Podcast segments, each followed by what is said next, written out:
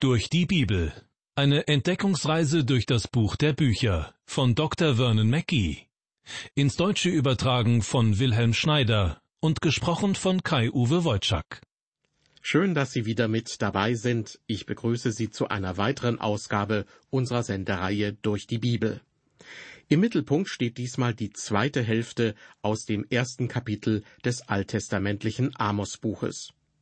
Bevor es losgeht, hier noch einmal das Wichtigste über die Person des Amos und unter welchen schwierigen Bedingungen er Gottes Gerichtsbotschaft unter die Leute bringt. Amos stammt aus Tekoa, einem kleinen und abgeschiedenen Ort in der Nähe von Bethlehem. Er züchtet Schafe und Maulbeerfeigen. Sein Leben ist geprägt von seiner Arbeit. Menschen aus der Stadt würden ihn freilich als Provinzler bezeichnen.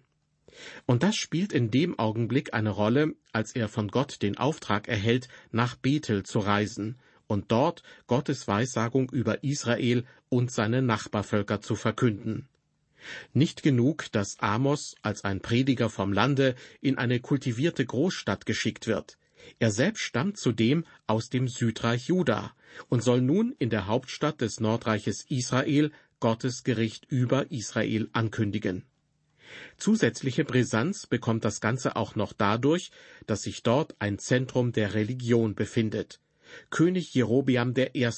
hatte dort eines seiner goldenen Kälber aufstellen lassen. Der Auftritt des Propheten Amos sorgt also für Aufsehen. Und er stößt bei einigen Leuten nicht gerade auf Gegenliebe. Das erste Kapitel des Amos-Buches beginnt direkt und ohne Umschweife mit einigen Gerichtsandrohungen gegen die Nachbarvölker Israels. Syrien soll bestraft werden wegen seiner Grausamkeit. In Vers 3 war davon die Rede, dass Gilead mit eisernen Dreschschlitten gedroschen wurde. Manche Bibelausleger sind der Meinung, dass solche Dreschschlitten tatsächlich dazu eingesetzt wurden, um Menschen zu verstümmeln und in Stücke zu reißen. Andere sind davon überzeugt, dass die Ernte mit Dreschschlitten hier bloß als ein bildhafter Vergleich dient für das rücksichtslose Vorgehen der Syrer. Als nächstes Volk wurden in Kapitel 1 die Philister genannt. Sie haben bei kriegerischen Auseinandersetzungen viele Israeliten als Sklaven weiterverkauft. Mit Vers 9 kommen wir jetzt zu der Gerichtsankündigung über Phönizien. Die Phönizier werden nicht nur dafür verurteilt, dass sie Sklaven verkauft haben. Die Philister verkauften Sklaven an Phönizien und die Phönizier verkauften sie in die ganze Welt, sondern sie werden auch dafür gerichtet, dass sie ihren Vertrag mit Israel gebrochen haben. Hiram, der König von Tyrus, war ein persönlicher Freund von David und sie sind viele Jahre befreundet gewesen. Kein König von Israel oder Juda hat deshalb je gegen Phönizien Krieg geführt. Doch dann hat Phönizien den Vertrag gebrochen. In Vers 9 lesen wir, so spricht der Herr, um drei, ja um vier Frevel willen derer von Tyrus will ich sie nicht schonen, weil sie die Gefangenen alle an Edom ausgeliefert und nicht an den Bruderbund gedacht haben. Die Stadt Tyrus steht hier für das ganze Reich Phönizien so wie vorher Damaskus für Syrien und Gaza für die Philister. Und wenn Gott sagt, um drei, ja um vier Frevel willen derer von Tyrus will ich sie nicht schonen, dann macht das deutlich, dass Gott nicht nach Belieben und Willkür mit den Übeltätern umgeht, sondern im Prinzip gibt er hier zu verstehen, ich könnte drei oder vier oder fünf oder zehn oder hundert ganz konkrete Gründe aufzählen, warum ich die Phönizier bestrafen will. Aber ich nenne hier nur die allerwichtigsten.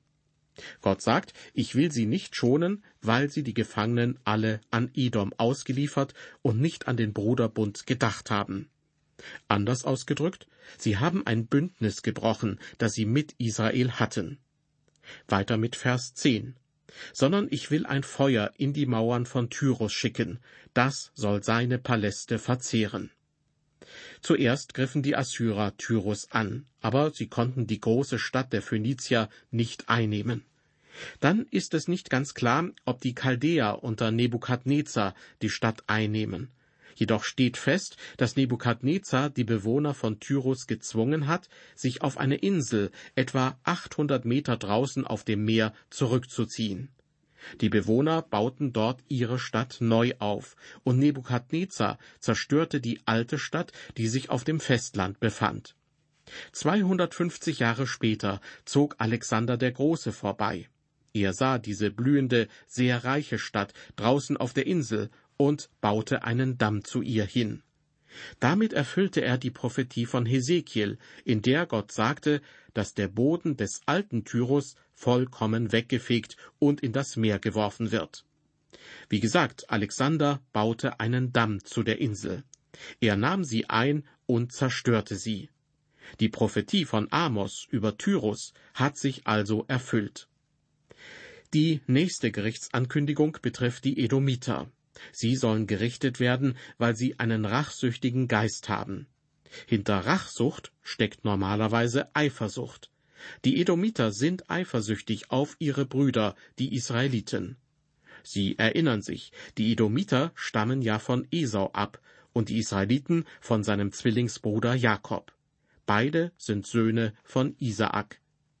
In den Versen elf und zwölf heißt es, so spricht der Herr. Um drei, ja um vier Frevel willen derer von Edom will ich sie nicht schonen, weil sie ihren Bruder mit dem Schwert verfolgt und alles Erbarmen von sich getan haben und immerfort wüten in ihrem Zorn und an ihrem Grimm ewig festhalten. Sondern ich will ein Feuer schicken nach Theman, das soll die Paläste von Bosra verzehren. In der Stadt Petra, die Hauptstadt von Edom, die in den Felsen gebaut wurde und die in Theman liegt, ist alles zerstört worden, was brennbar ist. Die Paläste von Bosra sind zerstört worden und verschwunden. Diese Prophetie gegen Edom hat sich erfüllt. Das Gericht kam über die Edomiter, weil sie einen rachsüchtigen Geist hatten, weil sie auf ihre Brüder, die Israeliten, eifersüchtig waren. Jetzt kommen wir zu Ammon, dem Volk der Ammoniter. Wie Sie sehen, bewegen wir uns geografisch fast in einem Kreis. Wir begannen mit Syrien, kamen zu den Philistern und Phöniziern, dann zu Edom im Süden und jetzt zu Ammon. Was ist der Grund für Gottes Gericht über die Ammoniter? Bei ihnen ist es ein brutales Verbrechen. Vers 13. So spricht der Herr, um drei, ja um vier Frevel willen derer von Ammon will ich sie nicht schonen, weil sie die Schwangeren in Gilead aufgeschlitzt haben, um ihr Gebiet zu erweitern. Die Ammoniter lebten auf der Ostseite des Jordans, und sie kämpften zusammen mit den Syrern gegen die zweieinhalb Stämme Israels, die im Lande Gilead ihr Gebiet hatten. Die Ammoniter wollten damit ihr Gebiet erweitern. In den Versen 14 und 15 heißt es weiter, sondern ich will ein Feuer anzünden in den Mauern Rabbas, das soll seine Paläste verzehren, wenn man das Kriegsgeschrei erhebt am Tage der Schlacht, wenn das Wetter kommt am Tage des Sturms. Da wird dann ihr König samt seinen Oberen gefangen weggeführt werden, spricht der Herr. Zuerst heißt es in Vers 13, ich will ein Feuer anzünden in den Mauern Rabbas, das soll seine Paläste verzehren. Das ist Gottes Gericht gegen die Ammoniter. Rabba ist eine große Stadt und die Hauptstadt der Ammoniter. Später wird sie von den Griechen nach dem ägyptischen König Ptolemaios Philadelphos Philadelphia genannt. Heute kennen wir sie als Amman, die Hauptstadt von Jordanien. Man kann dort die Ruinen der großen Kulturen der Vergangenheit sehen. Das moderne Jordanien ist tatsächlich auf den Ruinen des Volkes der Ammoniter erbaut. Im zweiten Buch der Könige, Kapitel 8, können wir übrigens nachlesen, welche Sünde es genau war, die zu Gottes Gericht gegen die Ammoniter geführt hat. Es wird berichtet, da sprach Hazael zum Propheten Elisa, Warum weint mein Herr? Elisa sprach, Ich weiß, was du den Israeliten antun wirst.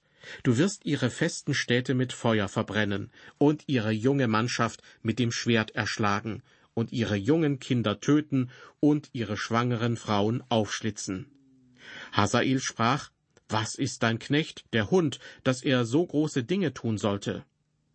Elisa sprach, Der Herr hat mir gezeigt, dass du König über Aram sein wirst. Mit anderen Worten, Elisa sagt zu Hazael, du sagst, dass nur ein Hund so etwas tun würde, doch du wirst es tun. Ob Hazael nun ein Hund ist oder nicht, er tut genau das, von dem er sagt, dass das nur ein elender Hund tun würde. Wir lesen in diesen Versen von den grausamen Dingen, die er den Israeliten antun wird. Er wird ihre Kinder töten und schwangere Frauen aufschlitzen.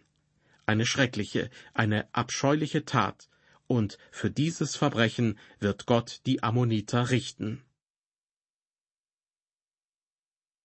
Das war diesmal eine ziemlich kurze Lektion zum ersten Kapitel des alttestamentlichen Amosbuches.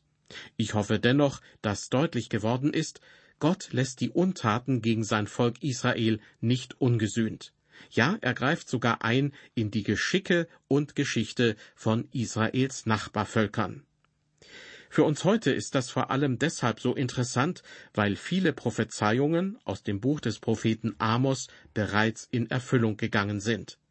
Das wiederum stärkt mein Vertrauen darauf, dass auch jene Dinge, die noch auf ihre Vollendung warten, ganz gewiss eines Tages in Erfüllung gehen werden. Und damit auf Wiederhören bis zur nächsten Ausgabe unserer Sendereihe durch die Bibel.